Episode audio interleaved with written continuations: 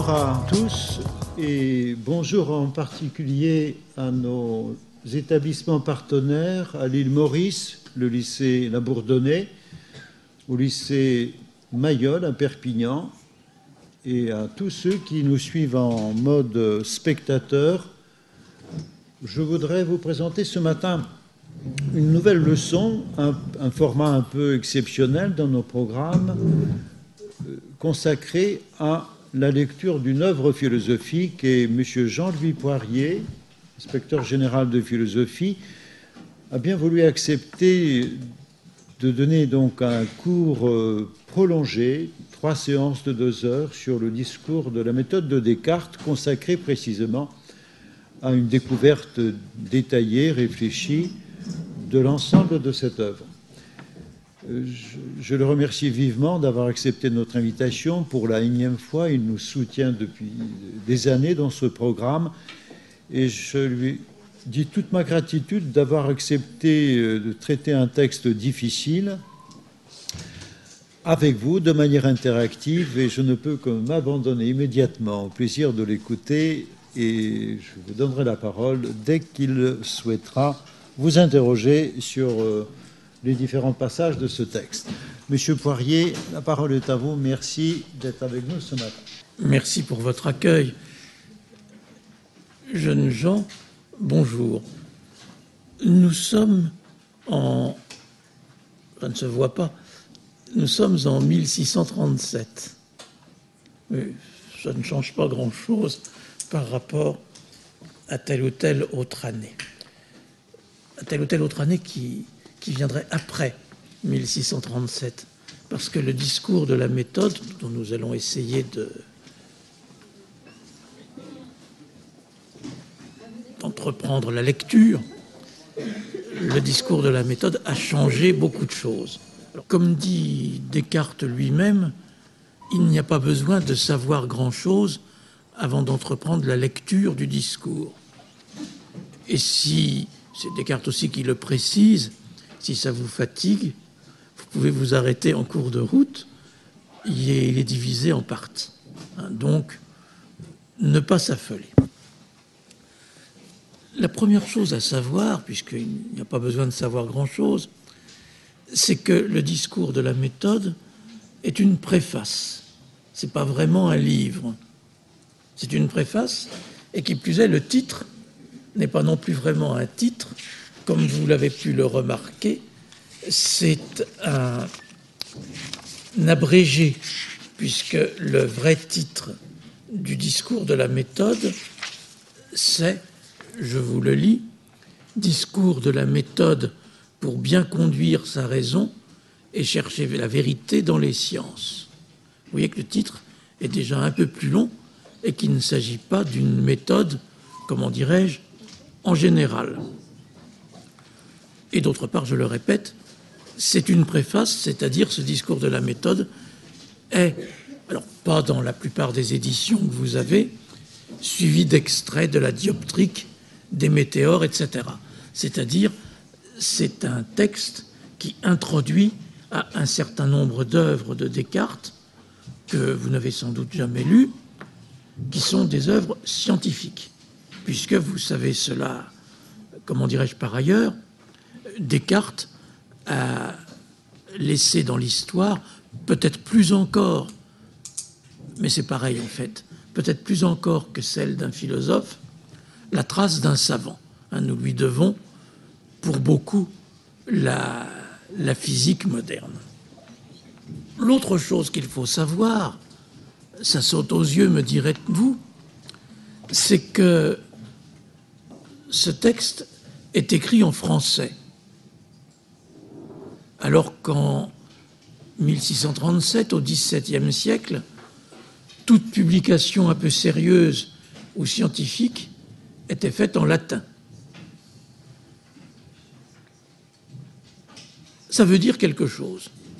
Que Descartes se soit exprimé ici en français, ça veut dire qu'il refuse de parler la langue des, des savants de son temps.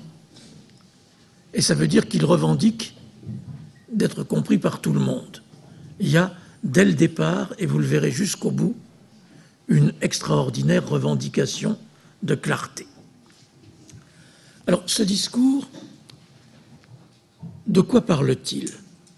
Il faut peut-être que vous le sachiez avant même de le lire, parce que vous avez dû vous en rendre compte, c'est extrêmement difficile. Alors, ce n'est pas la peine de se faire des obstacles inutiles. Ce discours expose une nouvelle définition de la raison. Et une définition de la raison qui va être tirée de la manière dont la raison travaille, produit un certain nombre de résultats ou d'œuvres. C'est-à-dire, cette définition de la raison, au lieu d'être une définition de la raison en général, elle est extraite, en quelque sorte, de l'analyse d'une de ses productions, la science. En retour, ça permettra justement à la science moderne de se développer. Alors, dans la première partie, nous assisterons par conséquent à ce qu'on peut qualifier de déplacement. C'est-à-dire, il y a un déplacement de la raison en général, dont on parle depuis l'Antiquité, à la raison dans un de ces champs déterminés, la production du savoir. Et il y a le déplacement, c'est de lui que nous allons traiter ce matin, de la raison à ce que Descartes appelle, nous allons essayer de comprendre, la méthode. Deux mots de problématique avant d'aborder le texte. La problématique, c'est-à-dire la manière dont nous devons nous poser des questions en lisant ces pages, la problématique, c'est de mettre en avant, de faire apparaître l'importance, l'importance extrême de la notion de méthode, distingue justement de la vieille définition de la raison. Alors, cette importance, elle apparaît, je dis ça à titre d'introduction pour aborder ce premier paragraphe, cette importance de la notion de méthode, elle apparaît décontente d'expliquer une difficulté que qui était majeure au XVIIe siècle, pour ne pas dire encore de nos jours. Mais vous savez que avant le XVIIe siècle, il y avait le XVIe, et qu'avant Descartes, il y a eu un autre philosophe que vous connaissez sûrement plus qu'un peu, qui s'appelle Montaigne. Et ce que Montaigne expose, développe, analyse, décrit, c'est cette chose qui a été progressivement découverte, je dirais, sur la Terre. La découverte que nous ne sommes pas les seuls, qu'il y a d'autres peuples, qu'il y a d'autres cultures, et surtout qu'il y a d'autres opinions que la nôtre. Il y a des gens qui pensent et chacun pense à sa façon. Il y a, si vous voulez, une diversité des opinions. Et vous voyez bien que la diversité des opinions, hein, les uns qui disent blanc quand les autres disent noir, etc., la diversité des opinions pose un problème philosophique. Si les opinions des hommes sont diverses, Qu'en est-il alors de la raison? Qu'est-ce que ça signifie être raisonnable si la raison n'est pas universelle ou si l'universalité de la raison est mise en question par la diversité, le caractère contradictoire des opinions? Et c'est cela le problème. Je le redis d'une autre manière, alors que les hommes, c'est ce que va dire Descartes dans ce paragraphe, alors que les hommes sont tous raisonnables, et qui plus est, tous aussi raisonnables les uns que les autres, alors que les hommes sont tous raisonnables, pourquoi sont-ils en désaccord sur la vérité? Et pourquoi, au nom de la raison, discutent-ils, se battent-ils pour des opinions opposés. Vous voyez donc que le problème, c'est bien le problème de l'universalité de la raison. Et c'est par là que commence le discours de la méthode. Alors, nous allons, c'est ce qu'indiquait M. Michalewski tout à l'heure, notre travail ne consiste pas seulement à étudier le discours de la méthode, il consiste à lire un livre, et même plus précisément à lire un texte. Par conséquent, je voudrais que le travail que nous allons faire ce matin, vous le receviez non seulement peut-être comme quelque chose qui vous instruira sur le discours de la méthode, mais vous devez le recevoir aussi comme une leçon de lecture. Nous allons apprendre ou essayer d'apprendre à lire un texte philosophique. Et par conséquent, il faut commencer par le lire. Je vais donc demander à Sabrina si elle veut bien nous lire, Sabrine, pardon, si elle veut bien nous lire le premier paragraphe. Le bon sens est la chose du monde la mieux partagée, car chacun pense en être si bien pourvu, que ceux-mêmes qui sont les plus difficiles à, à contenter en toute autre chose n'ont point coutume d'en désirer plus qu'ils en ont. En quoi il n'est pas vraisemblable que tout se trompe mais plutôt cela témoigne que la puissance de bien juger et distinguer le vrai d'avec le faux, qui est proprement ce qu'on nomme le bon sens ou la raison, est naturellement égale en tous les hommes. Et ainsi que la diversité de nos opinions ne vient pas de ce que les uns sont plus raisonnables que les autres, mais seulement de ce que nous conduisons nos, pensées par diverses voies et ne considérons pas les mêmes choses. Car ce n'est pas assez d'avoir l'esprit bon, mais le principal est de l'appliquer bien. Les plus grandes âmes sont capables des plus grands vices, aussi bien que les plus grandes vertus.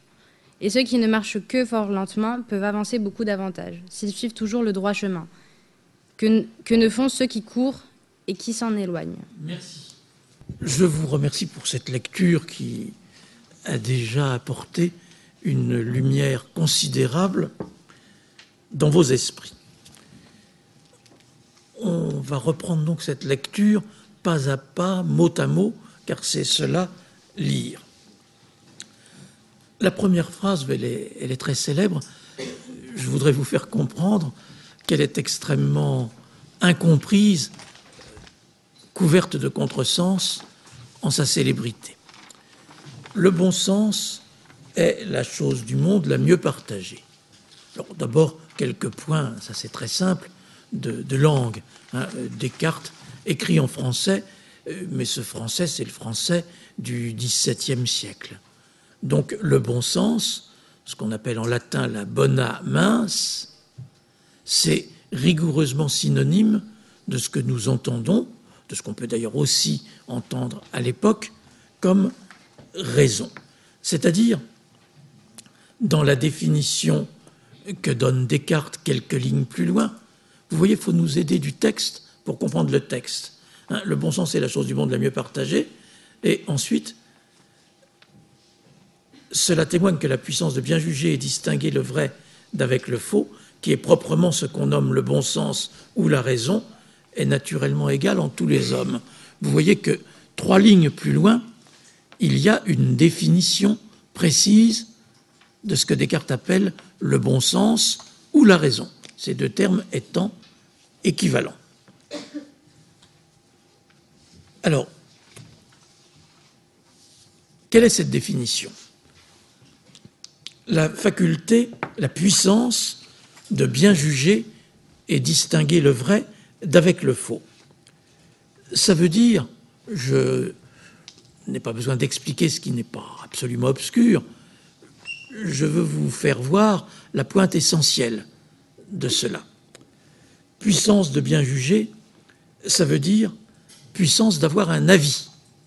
C'est-à-dire, je ne sais pas si par cette formule ça vous dit quelque chose, c'est cette puissance dont vous allez découvrir que vous l'avez vous aussi, que nous avons de penser ce que nous pensons. Vous voyez, si je peux anticiper quelque chose de plus difficile, c'est ça qui fait la différence entre une machine qui pense et vous quand vous pensez. Quand vous pensez, vous pensez ce que vous pensez ce qui veut dire que vous pensez que c'est vrai et que si un autre ne pense pas la même chose, il a tort. Ça veut dire que quand vous pensez, vous pensez que vous avez raison. que quand vous pensez, vous êtes d'accord, au sens le plus puissant qui soit, avec vous-même. C'est ça, la puissance de juger, ou la faculté de distinguer le vrai d'avec le faux. Vous voyez que ça ne veut pas dire, premier contresens à écarter, que quand vous avez le bon sens ou la raison, vous êtes capable de distinguer le vrai d'avec le faux.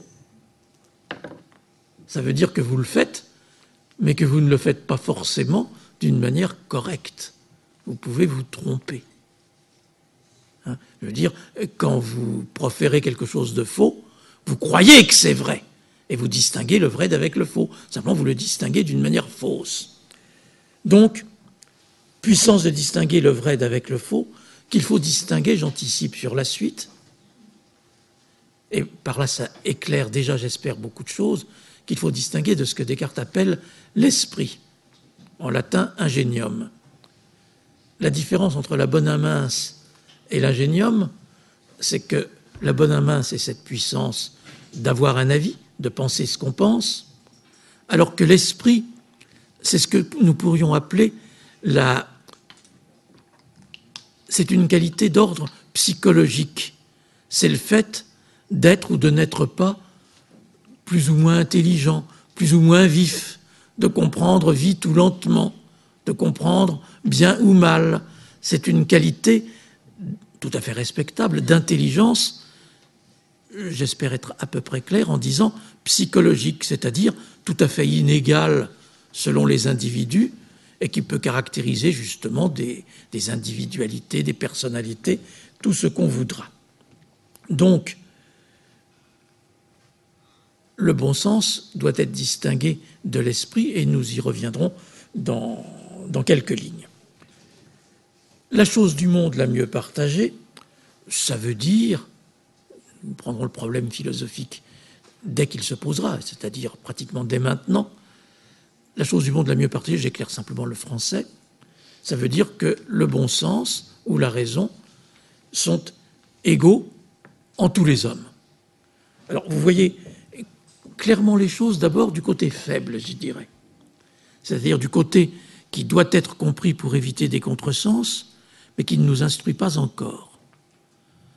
Le côté peut-être provocateur, parce que vous allez aussitôt, qui, en lisant cette phrase, ne part d'un grand sourire en disant Et pourtant, il y a beaucoup d'imbéciles qui, voient cette phrase de, de, Descartes comme exprimant on ne sait quelle illusion aberrante, disant tous les hommes euh, partagent le bon sens, alors qu'en général, on a tendance chacun à penser que soit on est raisonnable et intelligent, plus que les autres, hein, sont pas aussi intelligents que moi. Euh, c'est pas ça du tout que dit Descartes précisément en distinguant bon sens et esprit, Descartes distingue deux choses dont l'une est déclarée égale en tous les hommes, la faculté de distinguer le vrai d'avec le faux, la puissance de juger, d'avoir un avis, et l'autre peut être tout à fait inégale entre les hommes, c'est-à-dire toutes les facultés psychologiques qui s'attachent à la pensée. Et Descartes lui-même, dans le paragraphe suivant, explique que pour ce qui est de la lenteur d'esprit, euh, il n'est pas sûr, de, la rapidité d'esprit, il n'est pas sûr d'être un champion. Hein. Euh, donc on a bien distingué ces deux choses, ce qui fait que la phrase est déjà peut-être, euh, par rapport à nos préjugés, un peu moins provocante. Mais il y a plus. Parce que cette affirmation, cette affirmation, le bon sens est la chose du monde la mieux partagée. Elle est posée, vous le voyez, c'est la première phrase, elle est posée à la façon d'un principe, c'est-à-dire on commence par là. Et elle est posée, vous, vous, êtes attentif à cela puisque vous faites quand même de la philosophie depuis un bon moment, le bon sens est la chose du monde la mieux partagée, ça, ça saute aux yeux cette phrase est affirmée sans fournir de justification, ou du moins sans qu'il y ait de justification préalable. Ce sera justifié après. Mais on commence par là, c'est-à-dire ce n'est pas présenté comme la conclusion d'une analyse, mais bien, rhétoriquement parlant, dans l'ordre de la composition du texte, comme un principe. L'explication vient après. Pourquoi? Pourquoi? Bien parce que c'est un point de départ qui va nous aider à traiter le problème qui est ici en question, qui est, je vous le rappelle, comment la diversité des opinions peut-elle être compatible avec l'universalité de la raison Donc, en affirmant cela, j'essaye d'expliquer, c'est du français que je fais là. En tant que première phrase d'une première partie, le bon sens est la chose du monde la mieux partagée, Descartes peut se permettre cette affirmation parce que c'est presque une citation. C'est-à-dire, c'est une affirmation que l'on appelle, le mot est un petit peu technique, mais vous en remettrez, que l'on appelle trivial. Tout le monde, alors tout le monde sait ça, je ne sais pas, mais tout le monde dit ça. En disant cela, Descartes répète quelque chose qui, sous une forme ou sous une autre, est dit par Aristote et répété encore par bien d'autres. C'est une affirmation traditionnelle. Mais alors où est Descartes Eh bien, Descartes, il est dans le fait que de cette affirmation traditionnelle, il y a une subversion. Nous allons en réalité non pas la démolir, mais faire apparaître des choses extraordinaires. Alors là, il faut se tenir bien. Comment justifier cette affirmation? Eh bien, Descartes va la justifier en faisant appel à la diversité des opinions des hommes, en rentrant de plein pied dans le problème. Et par là, vous, j'espère vous faire découvrir ce qu'elle signifie. Ce que Descartes fait ici, je lis la, phrase suivante tout de suite. Mais le procédé, c'est que Descartes va construire une chose, ce qui n'a jamais été construit avant lui. Il va construire l'opposition, cette opposition qui fait problème, entre l'universalité de la raison et la diversité des opinions. Bon, elle fait problème, voyez Montaigne, parce que justement cette opposition surgit telle qu'elle et n'est pas construite, donc n'est pas analysable, arrive comme un, comme un obstacle sur une route. Et la construction de cette opposition entre l'universalité de la raison et la diversité des opinions, c'est cela qui introduit, au sens fort de ce mot, la notion de méthode. Maintenant, vous savez tout, on peut avancer. Alors, quelle est la justification apportée à cet énoncé trivial Le bon sens est la chose du monde la mieux partagée? Trivial et même un peu, je reprends nos préjugés, notre incompréhension par laquelle tout commence, même un peu fantastique, illusoire, etc. La justification que donne Descartes n'est pas, comment dirais-je, faut regarder le style. Ce n'est pas une justification. Vous voyez, ça pourrait être, vous m'autorisez à être méchant. Si vous regardez les, dissertations, pas celles que vous faites, mais celles de vos camarades qui sont moins bons que vous, si vous regardez des dissertations d'élèves, ce genre de truc, il sera justifié par des propos que dans une dissertation on appellera grandiloquents. Hein, on parlera de la raison universelle partagée par tous les hommes, etc., dans laquelle il faut s'incliner. Pas du tout ça ici. La justification que produit Descartes, elle est, alors faites bien attention, c'est encore une figure de rhétorique, mais ça nous aide à comprendre, la justification qu'apporte Descartes est ironique. Regardez bien, je relis.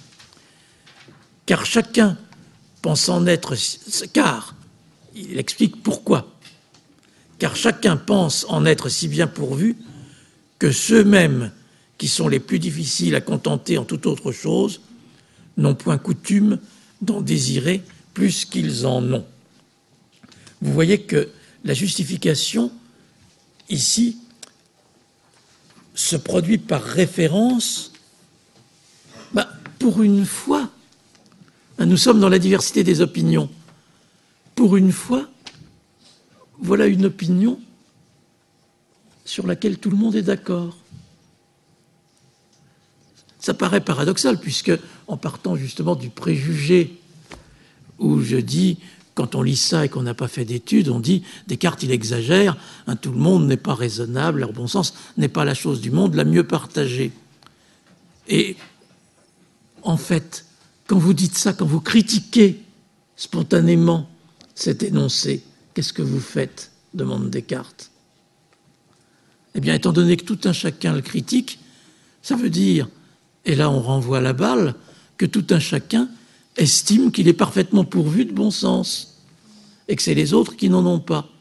Vous voyez comment l'ironie introduit en un retournement, c'est-à-dire tous les hommes sont d'accord sur le fait que le bon sens est la chose du monde la mieux partagée. Alors, dit comme ça, ça peut choquer parce que tous les hommes vous diront Mais non, justement, il n'y a que moi qui ai du bon sens. Mais vous voyez, c'est là qu'est l'ironie de Descartes. Quand, chacun dit il n'y a que moi qui a du bon sens, chacun il dit la même chose que les autres. Et c'est bien peut-être la seule opinion sur laquelle tous les hommes soient d'accord. Vous voyez comment le raisonnement, l'argumentation de Descartes est ici certes subtile, mais également, ironique. Comment il retourne les choses il retourne l'argument de l'adversaire qui dit mais non c'est pas vrai en disant mais qu'est-ce que vous êtes en train de faire en disant que ce que je dis n'est pas vrai. Vous êtes en train de croire que vous n'avez pas besoin d'être doué de plus de bon sens que vous n'en avez. Et c'est bien le seul cas, parce que dans les autres cas, chacun voudrait être un peu plus fort, un peu plus grand, un peu plus riche, hein, c'est-à-dire ceux qui sont les plus difficiles à contenter en toute chose, qui veulent plus d'argent, plus de ceci, plus de cela. Oh, personne, hein, vous pouvez regarder toutes les revendications syndicales, personne ne demande à être plus intelligent, plus raisonnable qu'il n'est. Hein. Euh, on demandera toutes sortes de choses, mais pas ça. C'est-à-dire tout le monde est content de la quantité, si on peut dire, de bon sens qu'il a. Donc, tout le monde est d'accord dans son désaccord, et tout le monde est d'accord, je le redis un peu plus style dissertation, tout le monde est d'accord sur la prétention à posséder pleinement la raison. Alors, vous voyez qu'il y a ironie parce que Descartes pointe un accord dans le désaccord lui-même. C'est ça qui est admirable. Et ce désaccord se produit justement parce que chacun, identique aux autres sur ce point, estime toujours avoir raison. Voilà un point fondamental et s'oppose à l'autre en ce sens. Vous voyez que ici, ce qui caractérise, vous savez comment on appelle quelquefois la diversité des opinions constatées dans le monde, etc. On, dit que c'est le relativisme. Hein, la diversité des opinions, le fait que chacun ait son opinion, fait que nous aboutissons à une conclusion relativiste, c'est-à-dire toutes les opinions se valent, etc. Et le relativisme, c'est ce qu'exposait, ce qu'expliquait Montaigne, que Descartes a beaucoup lu. Mais vous voyez qu'ici, nous sommes dans une interprétation géniale du relativisme, c'est-à-dire le relativisme lui-même est déjà la marque d'une universalité de la raison, puisque tout le monde est d'accord pour dire que chacun est, raisonnable, même si chacun s'oppose aux autres dans l'usage de sa raison. On n'en a pas fini avec l'ironie. Il y a ironie encore parce que Descartes fait, c'est ça l'ironie, il fait apporter la preuve de ce qu'il dit par l'autre. C'est-à-dire au moment où l'autre prétend le contredire, prétend avoir raison, eh bien il confirme ce que Descartes dit. Ça nous permet d'avancer. Vous voyez que ça veut dire qu'il y a une unité dans la diversité des opinions. Et Descartes interprète admirablement cette diversité en montrant que cette diversité a lieu justement au nom du bon sens. Hein.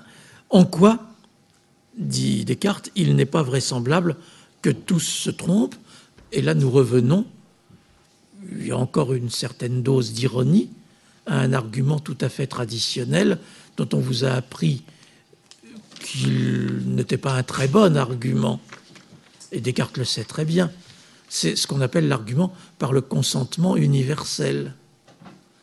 En quoi il n'est pas vraisemblable que tous se trompent Eh bien, sur le fait que le bon sens est la chose du monde la mieux partagée, l'argument qu'apporte Descartes est cet argument qu'on dit en latin du consensus omnium, du consentement universel.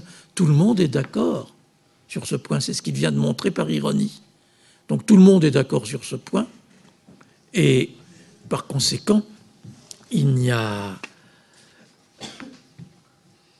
On considérer, dans les termes de la logique qui nous vient des scolastiques et du Moyen Âge, que c'est établi. C'est établi, d'ailleurs Descartes le dit, en quoi il n'est pas vraisemblable que tous se trompent.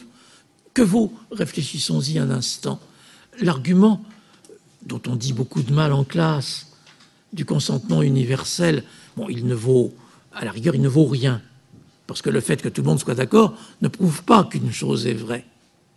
Mais soyons sérieux, ça prouve quand même quelque chose. Alors, ça prouve pas que c'est vrai, mais ça prouve en tout cas que c'est vraisemblable. Et voyez que Descartes, qui fait attention à ce qu'il écrit, écrit en quoi il n'est pas vraisemblable que tous se trompent. Donc la proposition le bon sens est la chose du monde la mieux partagée est établie dans l'ordre de la vraisemblance, qui est un ordre qui a tout à fait sa valeur, mais qui n'est évidemment pas l'ordre du vrai. Mais on peut, surtout pour ce que nous avons à en faire, c'est pas ça l'essentiel. On peut se contenter de cette vraisemblance. L'essentiel, j'avance un peu dans le texte, Descartes le dit. Regardez, regardez le texte. En quoi il n'est pas vraisemblable que tous se trompent Je viens de l'expliquer. Mais plutôt, voilà, faire attention, mais plutôt, cela témoigne que la puissance de bien juger et distinguer le vrai d'avec le faux, qui est proprement ce qu'on nomme le bon sens ou la raison, est naturellement égale en tous les hommes, c'est pas fini, et ainsi, voilà ce que Descartes voulait démontrer. Et ainsi, que la diversité de nos opinions ne vient pas de ce que les uns sont plus raisonnables que les autres, mais seulement de ce que nous conduisons nos pensées par diverses voies et ne considérons pas les mêmes choses. Alors là, vous faites bien attention. Ainsi, ce cours n'avait dû durer que cinq minutes. C'est ça l'idée importante. Ce qui est important, c'est pas cette égalité de la raison en tous les hommes. Ce qui est important, c'est la conclusion qui en est tirée. C'est-à-dire, s'il y a égalité de raison entre tous les hommes, la diversité des opinions ne s'explique pas par l'inégalité de la raison, mais s'explique par autre chose qu'il faudra justement mettre en avant, faire apparaître, s'explique par la méthode.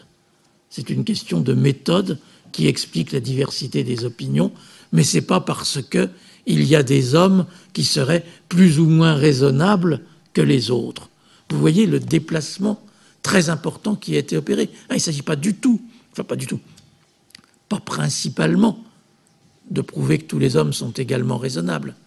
Il s'agit de montrer que la diversité des opinions ne vient pas, ne s'explique pas par une inégalité de raison, mais par autre chose dont l'objet du discours de la méthode est de le dégager.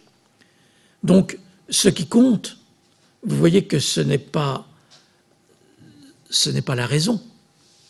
La vraie cause de nos opinions diverses, de nos contradictions, tout ce qu'on voudra, ce n'est pas l'infirmité de la raison, mais c'est le fait, dit Descartes, je reprends la phrase, que nous conduisons nos pensées par diverses voies. Et vous savez que conduire, ici en grec, c'est la traduction de, méthode. Hein, la méthode, ça veut dire la route à suivre.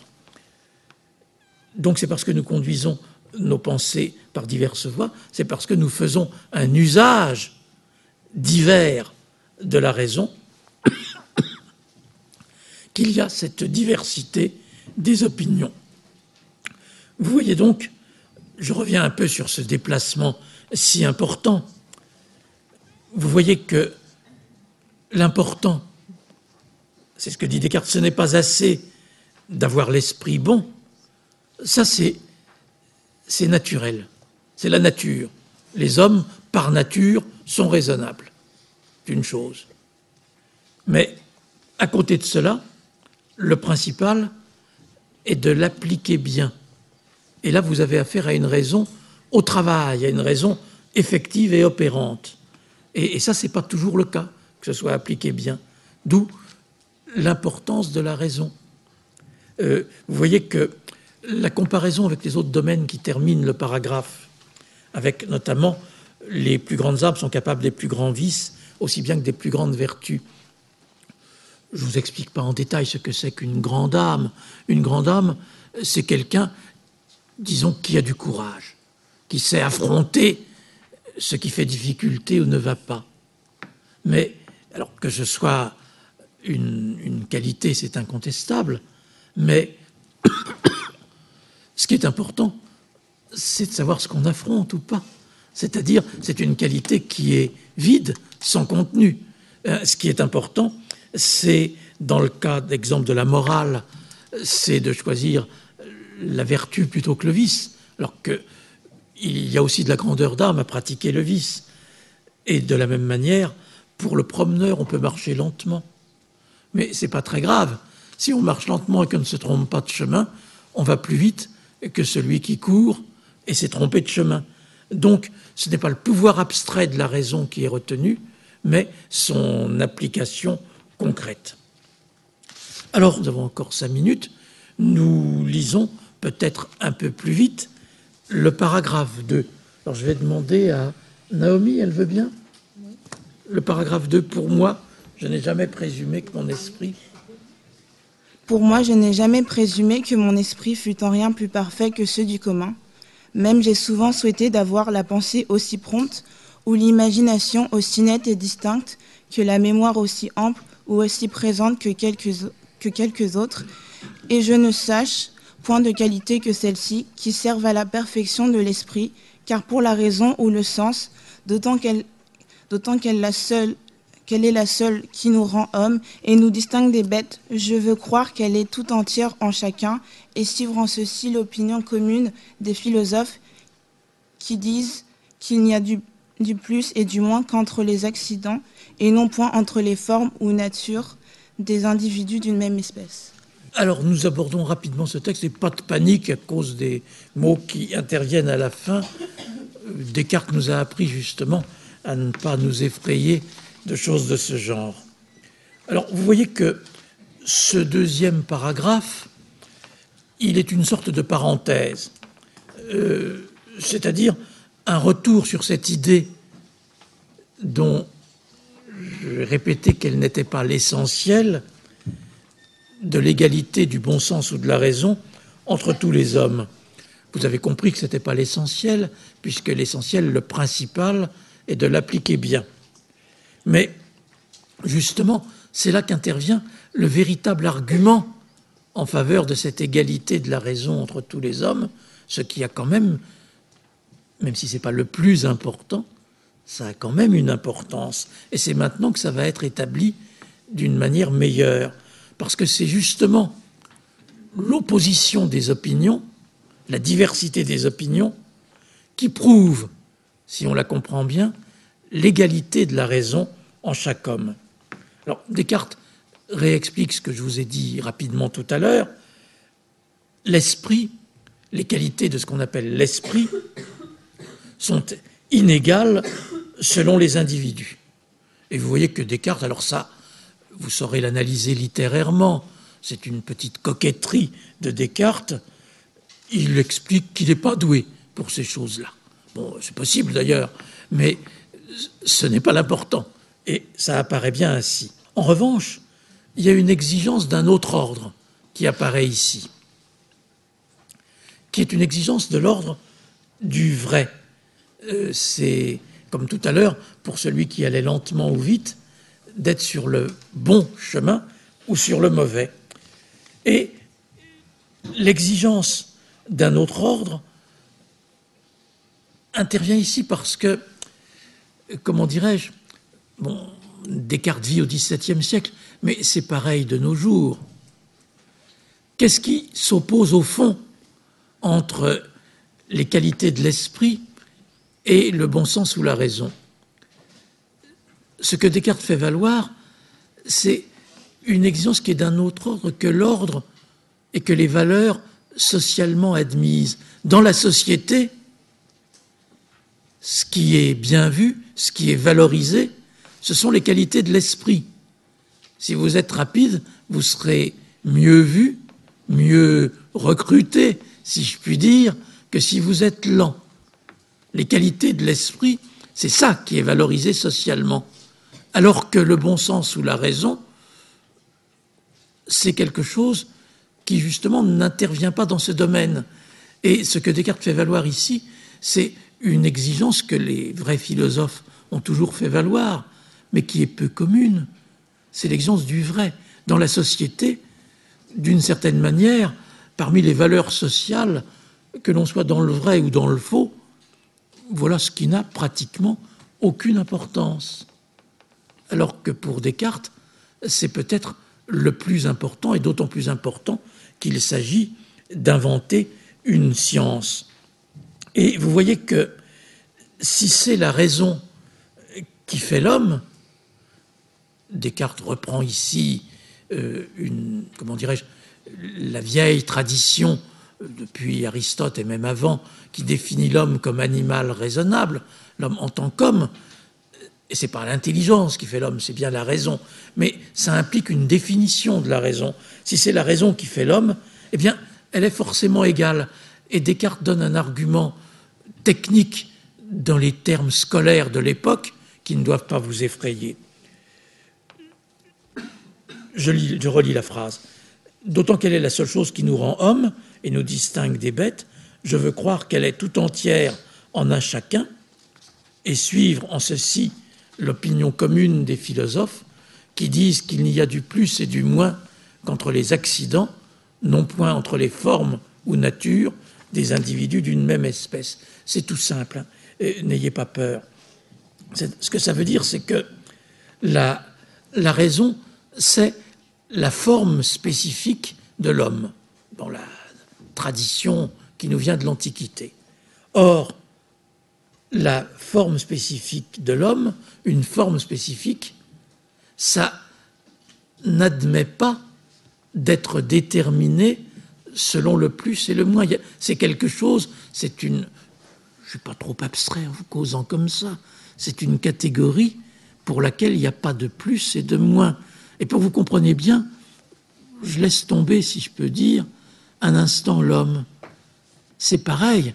Pour, cette égalité attachée à la forme spécifique, elle caractérise toutes les formes spécifiques. C'est de la logique, ça.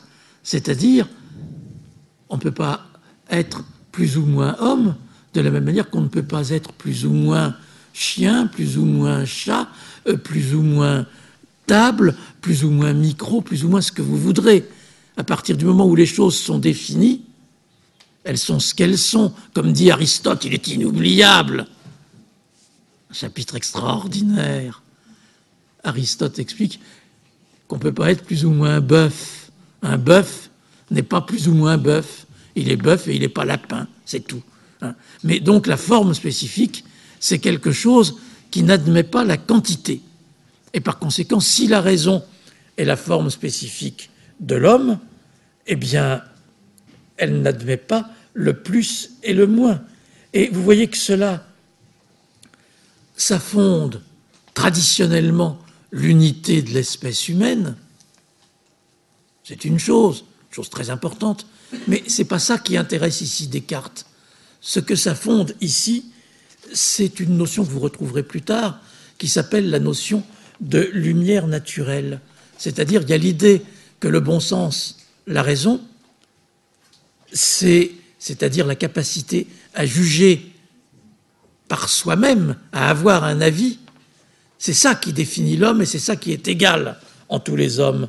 Donc un homme est un être qui est habilité par la nature, par sa définition, à juger de tout par lui-même, et donc ça ouvre pour la suite du texte, sans se plier à l'autorité de qui que ce soit. Hein, c'est pour ça, je le dis entre parenthèses, que, que l'esclavage détruit la nature humaine. C'est parce que dans l'esclavage, un homme obéit à un homme, parce qu'il y a un homme supérieur à un autre homme. Ça, c'est, c'est inacceptable, c'est impensable en termes précisément de nature humaine. Euh, c'est bien, comme on le dira dans le droit contemporain, une atteinte à l'humanité. Et vous voyez en quel sens. Et c'est en ce sens donc qu'aucun homme n'a de raison plus qu'un autre.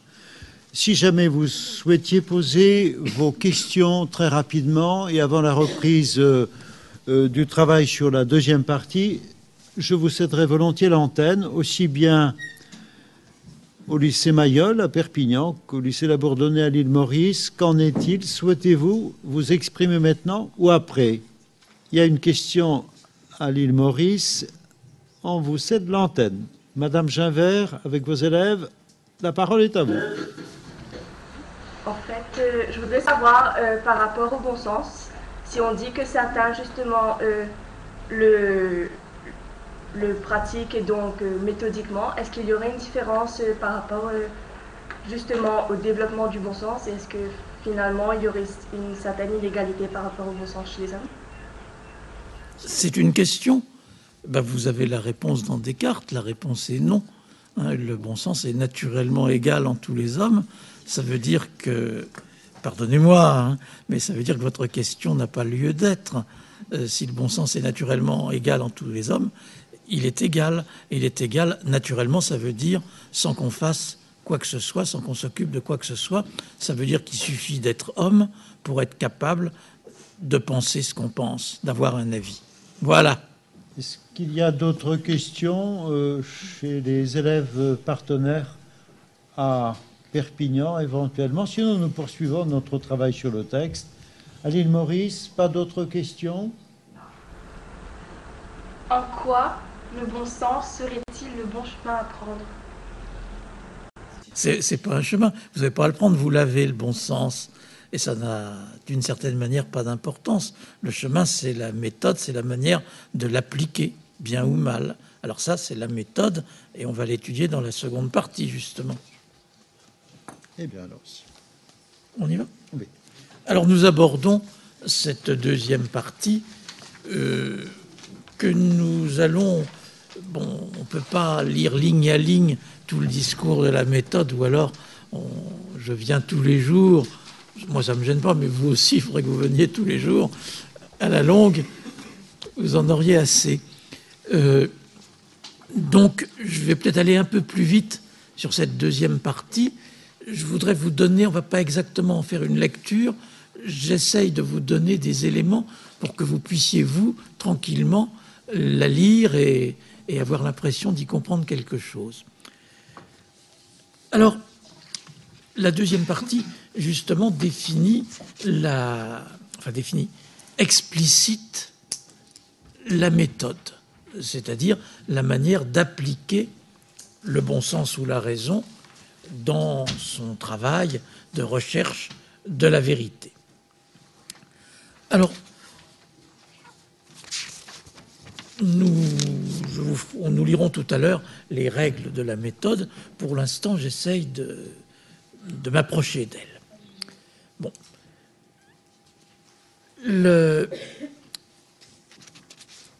Si vous avez le texte sous les yeux, je m'appuie sur le paragraphe 4. Vous l'avez sous les yeux d'ailleurs puisqu'il a été reproduit dans les documents. J'avais un peu étudié, étant plus jeune, entre les parties de la philosophie à la logique et entre les mathématiques à l'analyse des géomètres et à l'algèbre, etc. Je ne fais pas lire ça pour gagner un peu de temps.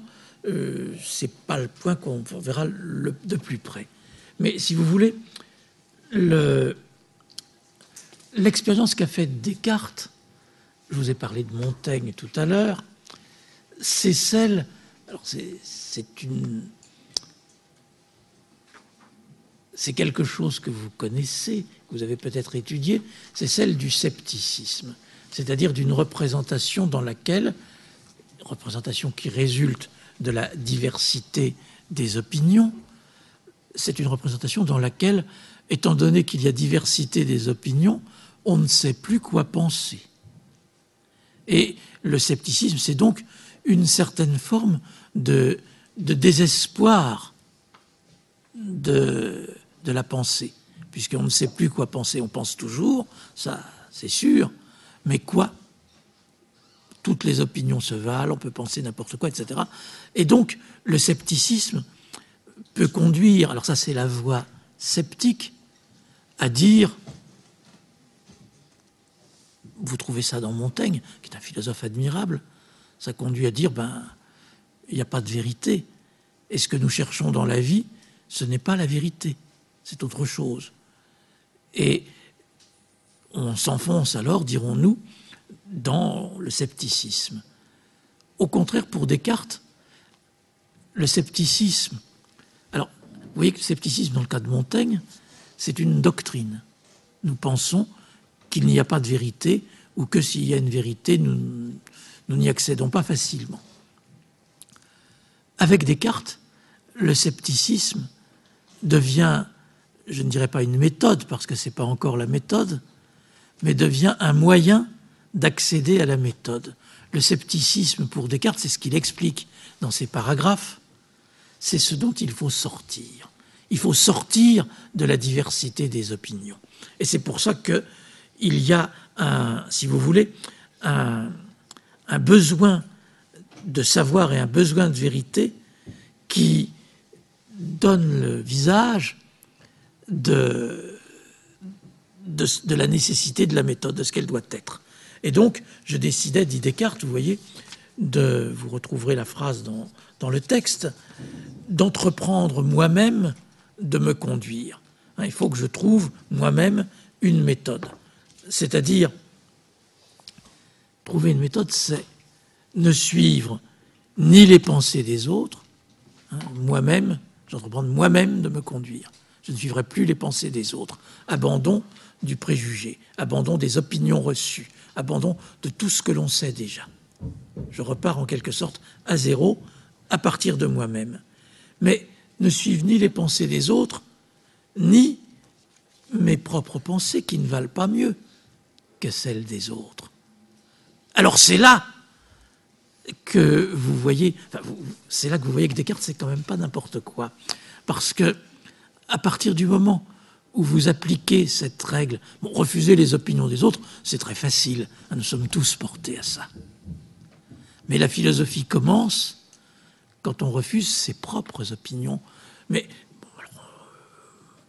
en dehors de la difficulté très anecdotique de ne pas s'y ranger, qu'est-ce que je vais devenir si, si je ne sais plus quoi penser, même en pensant par moi-même, si je n'ai pas plus confiance en moi-même que dans les autres. C'est le moment où le scepticisme devient une forme de désespoir et où la nécessité d'une méthode s'impose. C'est-à-dire, il faut une méthode pour que, malgré les défaillances, on peut les, nommer les défaillances, Descartes les explique, malheureusement je n'ai pas le temps de lire ça mot à mot, mais il explique, très gentiment d'ailleurs, qu'il est allé, comme tout le monde, comme vous, à l'école, qu'il a suivi des études, qu'il a eu les meilleurs maîtres. C'est sympa. Mais il explique qu'au total, il ne sait rien, qu'il n'a rien appris. En ce sens d'ailleurs, vous voyez, c'est toujours ironique, parce que ça, il l'a appris en lisant Socrate et en lisant Platon, qui la seule chose qu'il savait, c'était qu'il ne savait rien. Mais ça, ne fait rien, hein, c'est le cas de le dire. Bon, donc,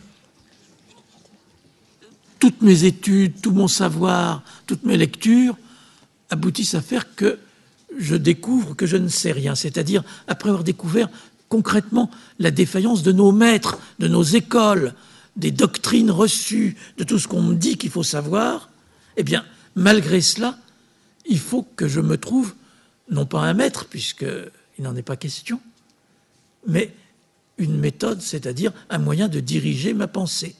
Vous voyez que la méthode fonctionne comme un substitut au maître. Le maître, c'était le maître à penser qui me disait ce que je devais penser, comment je devais me servir de ma raison. La méthode, c'est un moyen de savoir comment me servir de ma raison sans suivre la vie d'un autre, sans m'en tenir à ce que dit un maître. Alors, j'avance un peu dans le texte. Pour trouver une méthode, Descartes va analyser les diverses productions de la raison, la raison à l'œuvre, pour y voir, si vous voulez, les divers types de conduites euh, méthodiques dont l'histoire de la pensée nous donne euh, quelques exemples. Il s'agit de tirer une méthode, ça c'est très important. Descartes va tirer sa méthode, celle qu'il va exposer, de l'analyse de la manière dont un certain nombre de sciences procèdent, c'est-à-dire d'une méthode déjà faite, mais ayant primo les caractères d'une méthode, c'est-à-dire où on ne cherche pas au hasard, et d'Oxio, un certain nombre de caractères d'efficacité, c'est-à-dire qui définit cette recherche comme efficace. Alors, quels sont les divers champs, les divers exemples Si vous me permettez, je vais employer un autre mot. Où est-ce qu'on trouve divers exemples de méthodicité à l'œuvre? Trois champs auxquels fait allusion Descartes.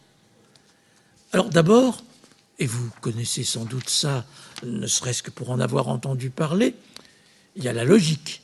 Dans les écoles, on vous fait étudier la logique et notamment, il y a un type de raisonnement que vous avez peut-être étudié en classe qui s'appelle le syllogisme, qui consiste, à partir de deux propositions, de tirer une conclusion. Un exemple de syllogisme, tous les hommes sont mortels, première proposition. Deuxième proposition, Socrate est un homme. Et de là, on tire une conclusion. Vous voyez que là, la pensée, ce que je vous demande d'observer, c'est que dans ce cas-là, la pensée avance. Hein. Donc de ces deux propositions, on en tire une troisième, Socrate est mortel. Voilà la conclusion. Alors le syllogisme observe Descartes, c'est très bien. Simplement, vous voyez-le vous-même sur l'exemple classique que nous avons pris, tous les hommes sont mortels, Socrate est un homme, donc Socrate est mortel, vous voyez que la conclusion ne nous apprend rien. La conclusion est déjà contenue dans ce qu'on appelle les prémices, dans les propositions sur lesquelles on s'est appuyé. Vous voyez par conséquent que le syllogisme, en ce sens, est stérile, comme on dit. C'est-à-dire, c'est utile, ça fait comprendre, ça analyse, mais ça ne nous apprend rien. C'est-à-dire, comme on disait en latin à l'époque, Lasius os quam praemisse, conclusio non potest. La conclusion ne peut pas être plus large que les prémices. Autrement dit, c'est un principe même du syllogisme que de ne rien nous apprendre. Sinon, justement, ce ne sera pas rigoureux. Donc le syllogisme ne nous apprend rien, mais il est rigoureux. On peut le dire, si vous n'aimez pas parler latin, je peux le dire mathématiquement le syllogisme, celui dont nous prenons l'exemple, ce qu'on appelle le syllogisme de la première figure, il est fondé mathématiquement sur ce qu'on appelle la transitivité de l'inclusion. Mais ça veut dire, c'est pas la peine de vous faire un dessin, que ce syllogisme, restant dans, dans l'inclusion, ben, ne nous apprend rien. Il ne fait que répéter autrement ce qui est déjà contenu dans le point de départ. Par conséquent, ce qui est ce qui doit être retenu dans le syllogisme, ce qui est méthodique au bon sens du terme, c'est qu'il y a une démonstration, démonstration rigoureuse. Ça, c'est bien, c'est méthodique.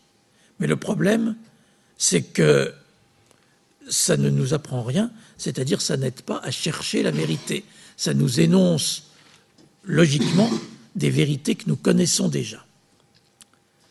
Alors, il en résulte une dénonciation de ce qu'on va appeler, encore un mot technique, le formalisme. Ce qui caractérise le syllogisme, c'est que c'est formel, ça ne nous apprend rien, aucun contenu.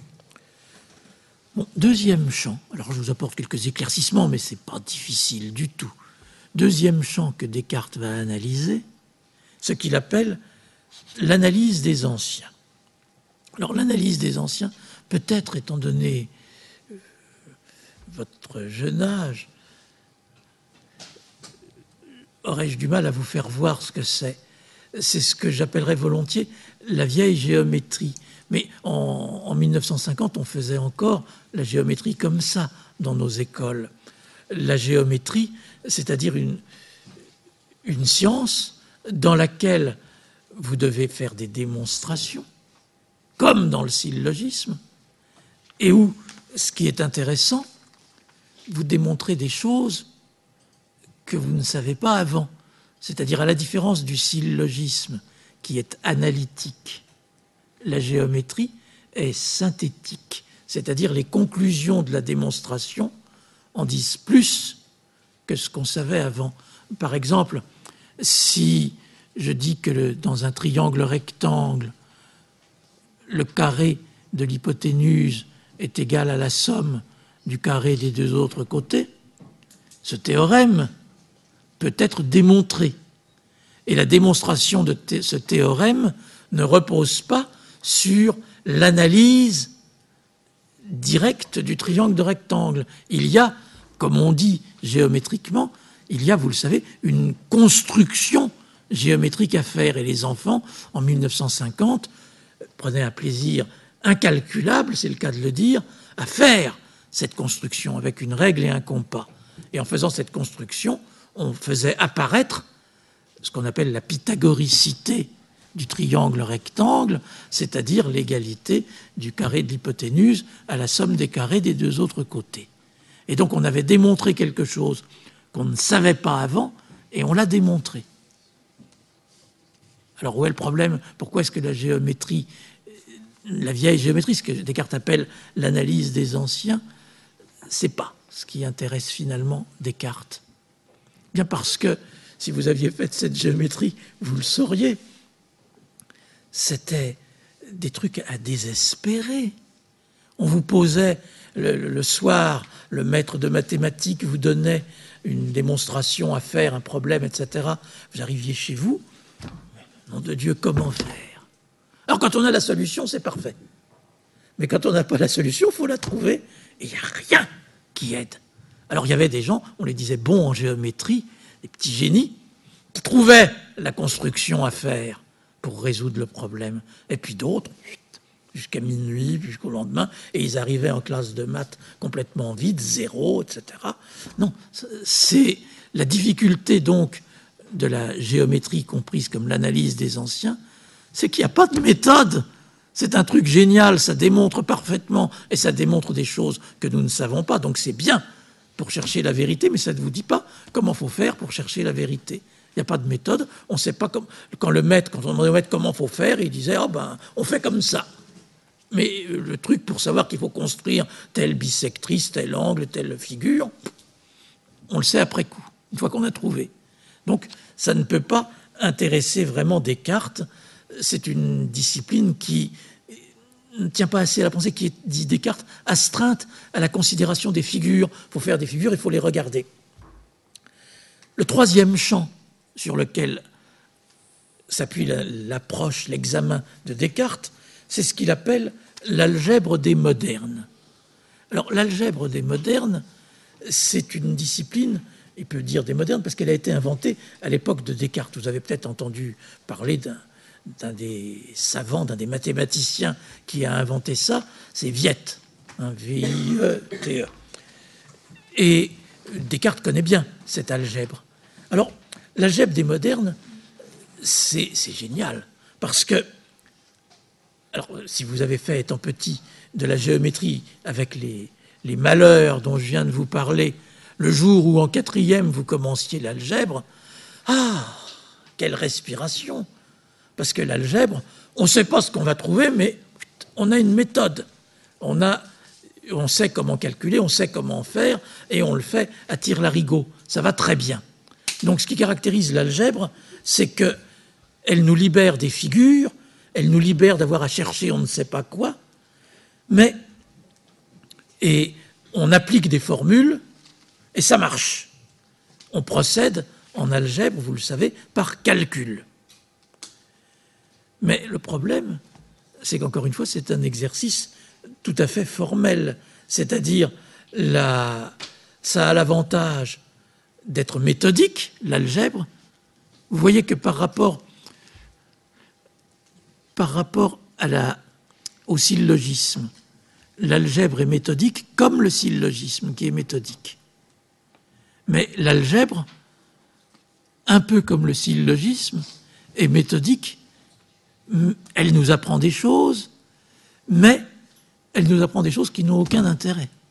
C'est-à-dire, une fois que vous aurez euh, développé euh, telle ou telle équation ou tel ou tel, euh, ou tel calcul, bah, vous aurez trouvé le résultat du calcul, vous aurez construit tel ou tel objet mathématique, mais vous serez bien avancé.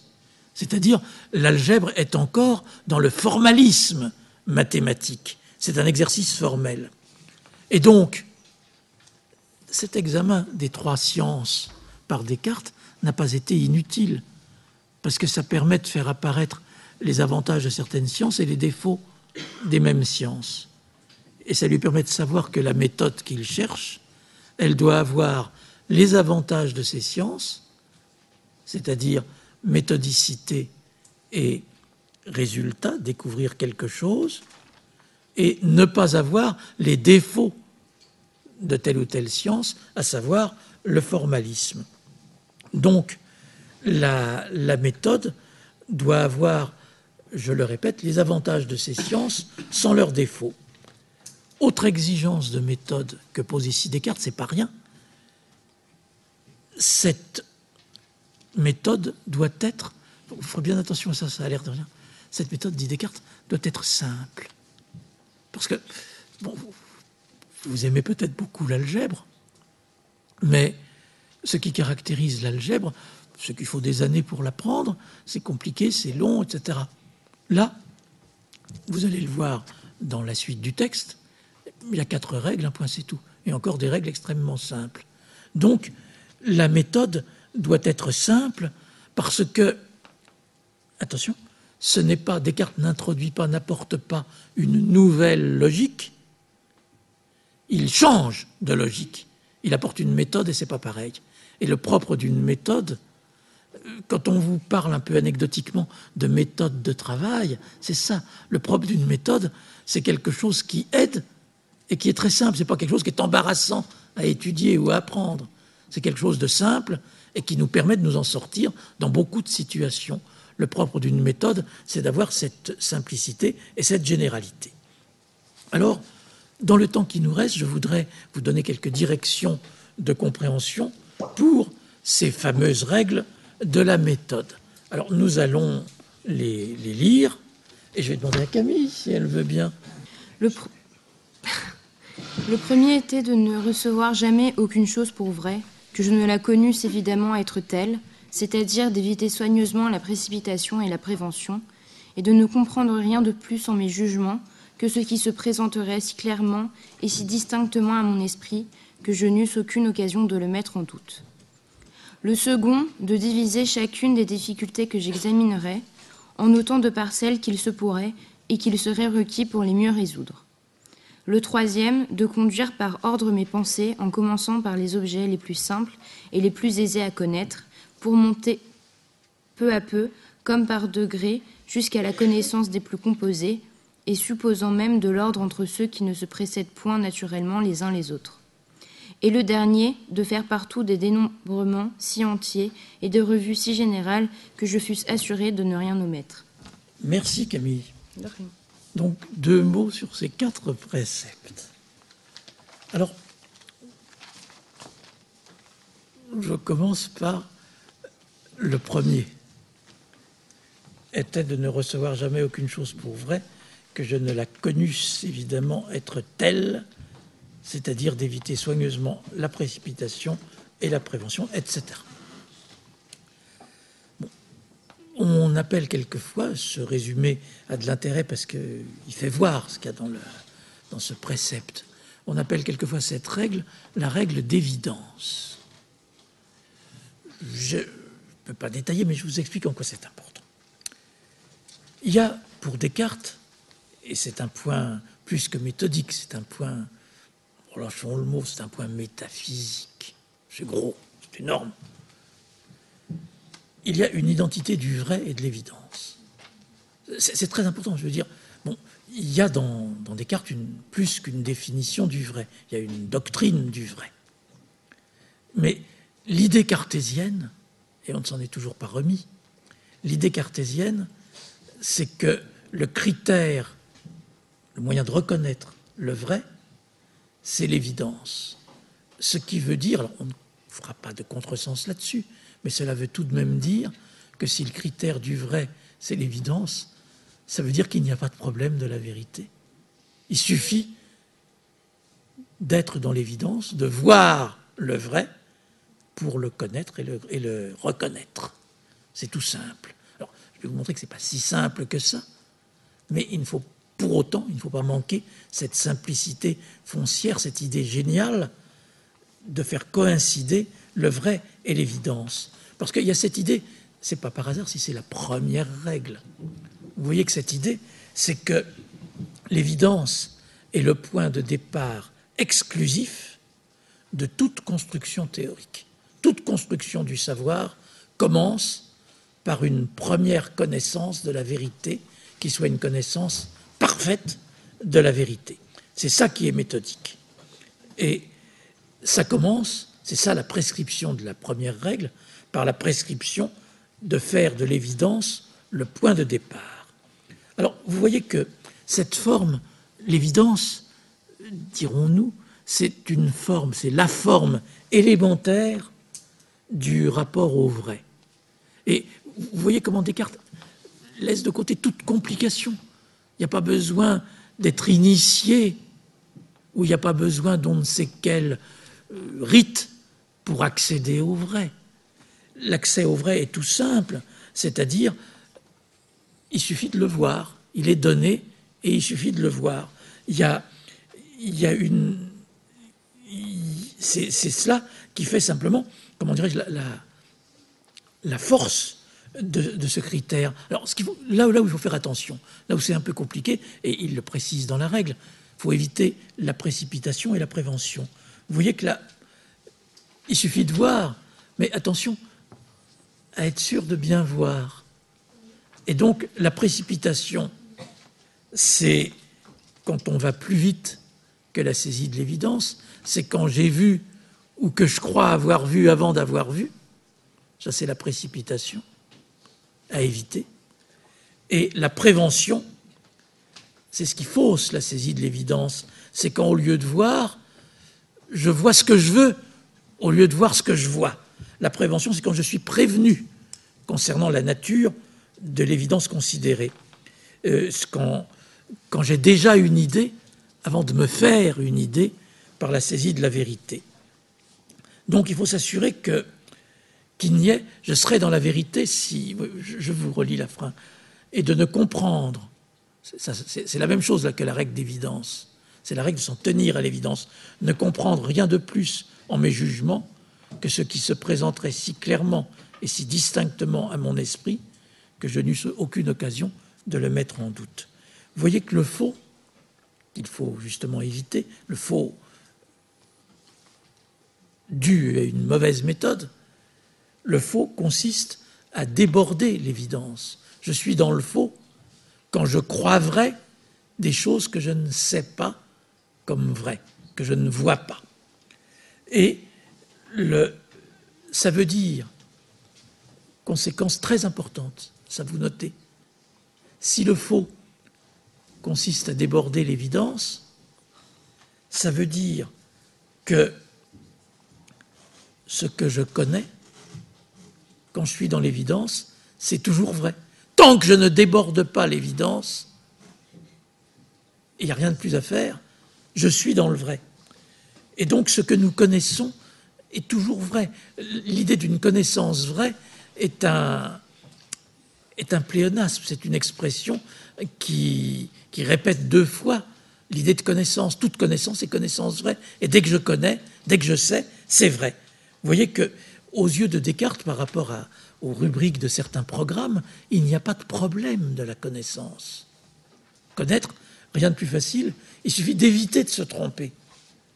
Mais le vrai est donné d'emblée dans cette évidence. Il y a juste un problème de l'erreur mais il n'y a pas de problème de la vérité.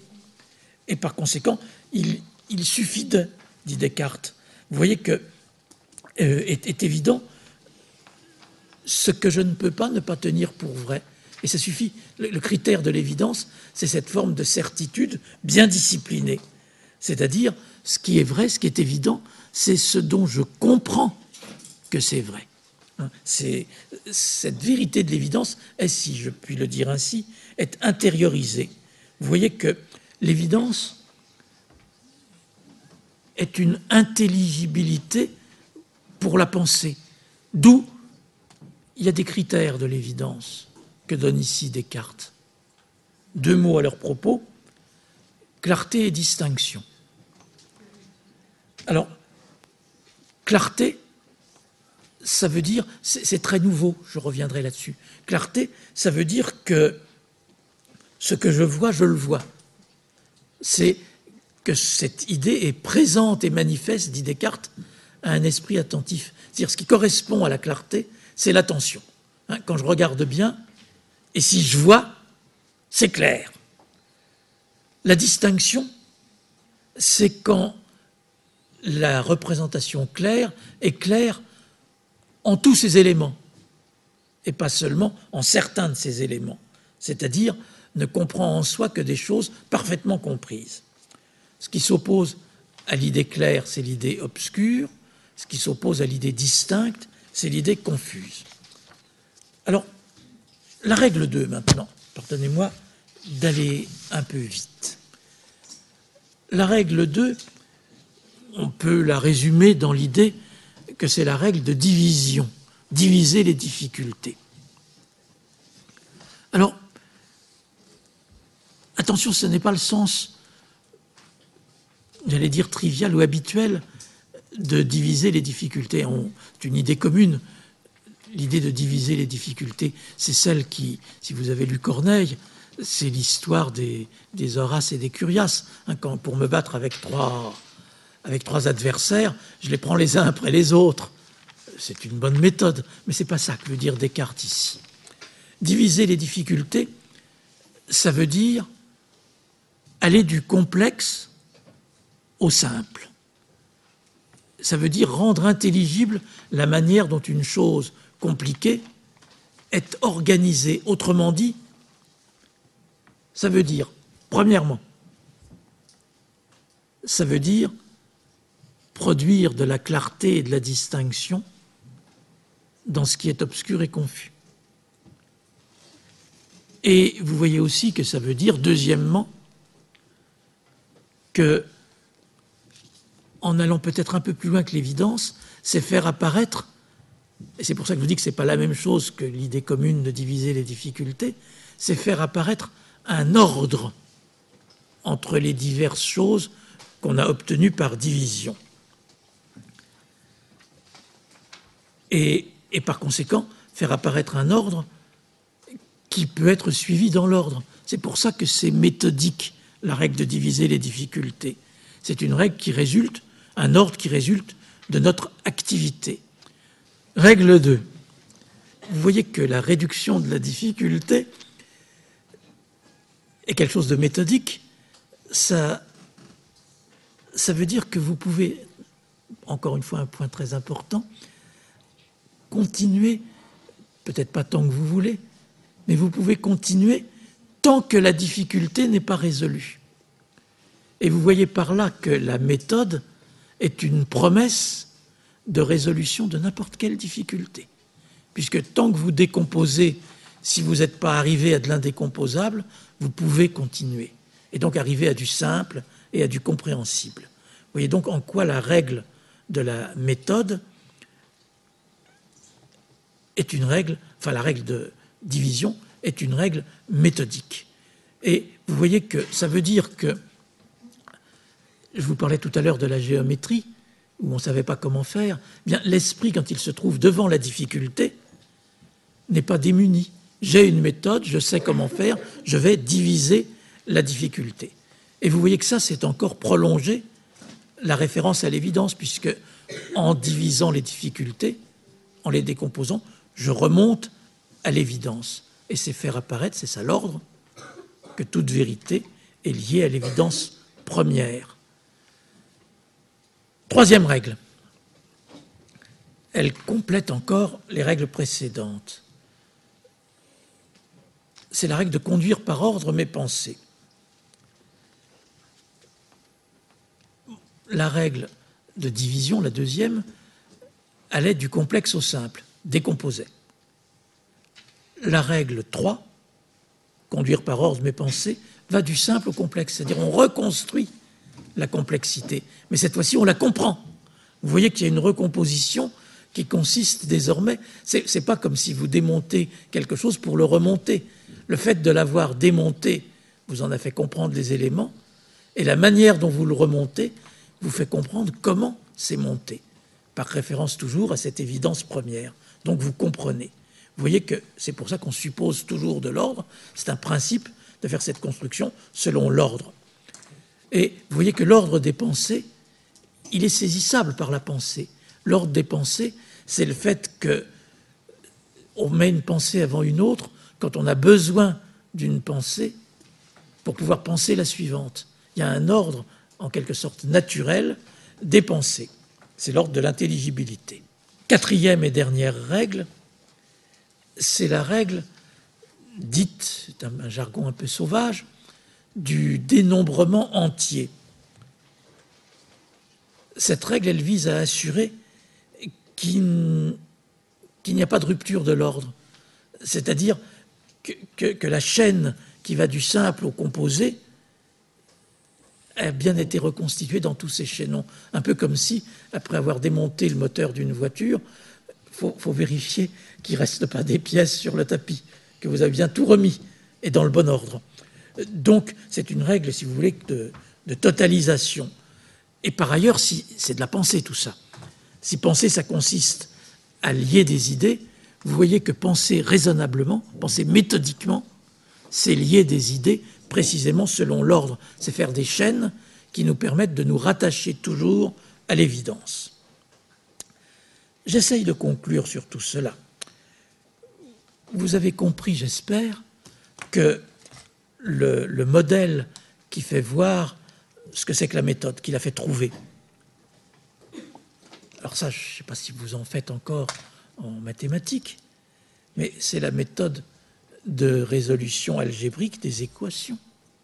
Vous retrouvez toutes ces règles dans la méthode de résolution des équations, c'est-à-dire d'une part, quand vous avez une équation trop compliquée avec plusieurs inconnus, qu'est-ce qu'on fait? En bonne mathématique On la ramène à un système de plusieurs équations à moins d'inconnus, ou comme par degré d'un moindre degré. Euh, ensuite, une fois que vous avez ramené votre équation complexe à un système d'équations plus simple, vous recomposez l'équation une fois qu'elle est ordonnée. Comme on dit, ordonner une équation, ça existe. Et ensuite, vous vérifiez l'équation, c'est la dernière règle de dénombrement entier.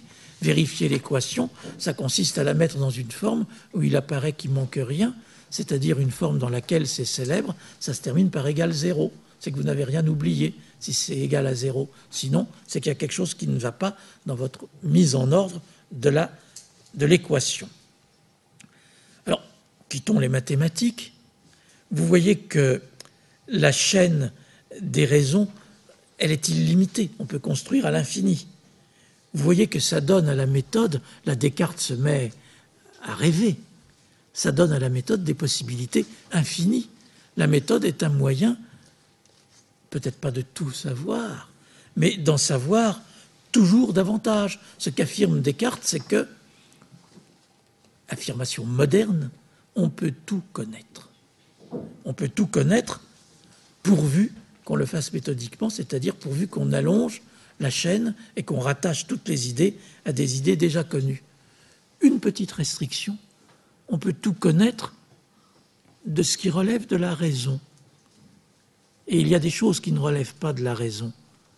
Et dans ces cas-là, il n'appartient pas à la, connaissance scientifique de les connaître. Il y a deux choses qui ne relèvent pas de la raison. Il y a ce qui, si on peut dire, dépasse la raison, c'est-à-dire tout ce qui relève de, Dieu, de la théologie, des choses comme ça. Et puis il y a tout ce qui n'atteint pas le niveau du clair et du distinct, tout ce qui relève de nos sentiments, de notre vie, de notre existence concrète avec notre corps. Ça, aucun sentiment ne peut être clarifié par aucune méthode. Les sentiments, il faut les vivre pour les comprendre. C'est ce que dit Descartes. Mais en dehors de ça, vous voyez que rien ne résiste au savoir pourvu qu'on se tienne à la méthode et qu'on n'omette jamais de chaînon dans cette construction. Le paragraphe 11 fait allusion à ce qui est justement l'invention mathématique de Descartes, que nous lui devons, qui est la géométrie analytique, c'est-à-dire l'association de l'algèbre et de la géométrie, la possibilité de traduire algébriquement du géométrique et réciproquement la possibilité de calculer en géométrie hein, les coordonnées qu'on appelle encore cartésiennes et les courbes, c'est ça que Descartes a inventé. Et c'est ça la géométrie analytique. Alors, je conclus. Vous voyez que par là, on, on atteint un savoir, la méthode conduit à un savoir certain, pas approximatif. Et ça, au nom de cette notion nouvelle, j'y ai beaucoup insisté, pas assez, qui fait coïncider le vrai avec le simple. Il y a l'idée cartésienne que ce que nous savons, quand nous le savons, nous le savons parfaitement. Exemple qui est pris par Descartes de l'enfant qui fait une addition. Un enfant qui fait une addition, s'il la fait correctement, personne ne la fait mieux que lui. Aucun maître ne fait une addition mieux qu'un enfant si l'enfant la fait bien. C'est-à-dire on peut, dans la simplicité, réussir parfaitement ce que nous faisons. Nous savons des choses parfaitement. Alors tout cela, vous voyez que la méthode, ça a l'air d'être des mathématiques, mais ce n'est pas des mathématiques. Ce qu'on a exporté dans ce champ mathématique, hors de ce champ mathématique, c'est, je répète ce mot, c'est une méthodicité ce ne sont pas les mathématiques elles-mêmes. C'est-à-dire on a dégagé dans les mathématiques la méthode à l'œuvre dans les mathématiques. Sont elles qui nous ont enseigné la méthode. Mais vous voyez qu'il ne s'agit pas d'exporter tout cela, euh, comment dirais-je, aveuglément ou sans ordre. Ce que veut Descartes, c'est construire un savoir ordonné, c'est-à-dire un savoir qui aura un commencement et une continuation. Et c'est pour ça que ça requiert, il y a peut-être des questions là-dessus d'ailleurs, ça requiert de remonter, de commencer par ce qu'on appelle des principes. Et c'est la philosophie qui a pour tâche de, non pas de les démontrer, mais de faire apparaître, de dégager les vérités par lesquelles le savoir doit commencer. Ce sera expliqué dans la quatrième partie euh, du, discours que nous n'étudierons pas. Euh, mais le problème, l'ambition de Descartes, c'est tout simplement de connaître rationnellement la réalité. Et il ne faut pas sous-estimer, c'est peut-être, euh, ça ne vous aide pas à comprendre, mais ça nous aide à suivre. Il faut mesurer toute l'audace qu'il y a dans ce cartésianisme. C'est l'idée exposée pour la première fois que nous pouvons connaître la réalité, la comprendre, et par là modifier peut-être complètement notre rapport à la réalité. Je donne donc euh, la parole à Sébastien, à l'île Maurice, qui voudrait formuler sa question de vive voix, si vous voulez bien apprendre. Euh, bonjour. Euh, alors, la question c'était puis-je puis douter du doute lui-même? Ben, je pourrais vous répondre bien des choses. Je pourrais vous répondre que ça ne correspond pas à ce que nous avons étudié aujourd'hui. Euh, je ne vous réponds pas ça. Euh, je pourrais vous répondre aussi ce qui serait la, réponse cartésienne. À votre avis, c'est à vous de trouver la réponse à cette question, c'est-à-dire essayer de douter et voir si vous pouvez en douter. Alors, pour vous aider, hein, je ne vais quand même pas vous laisser tomber, Sébastien. Vous ne pouvez pas douter du doute lui-même, puisque à partir du moment où vous en doutez, qu'est-ce que vous êtes en train de faire? Vous êtes encore en train de douter.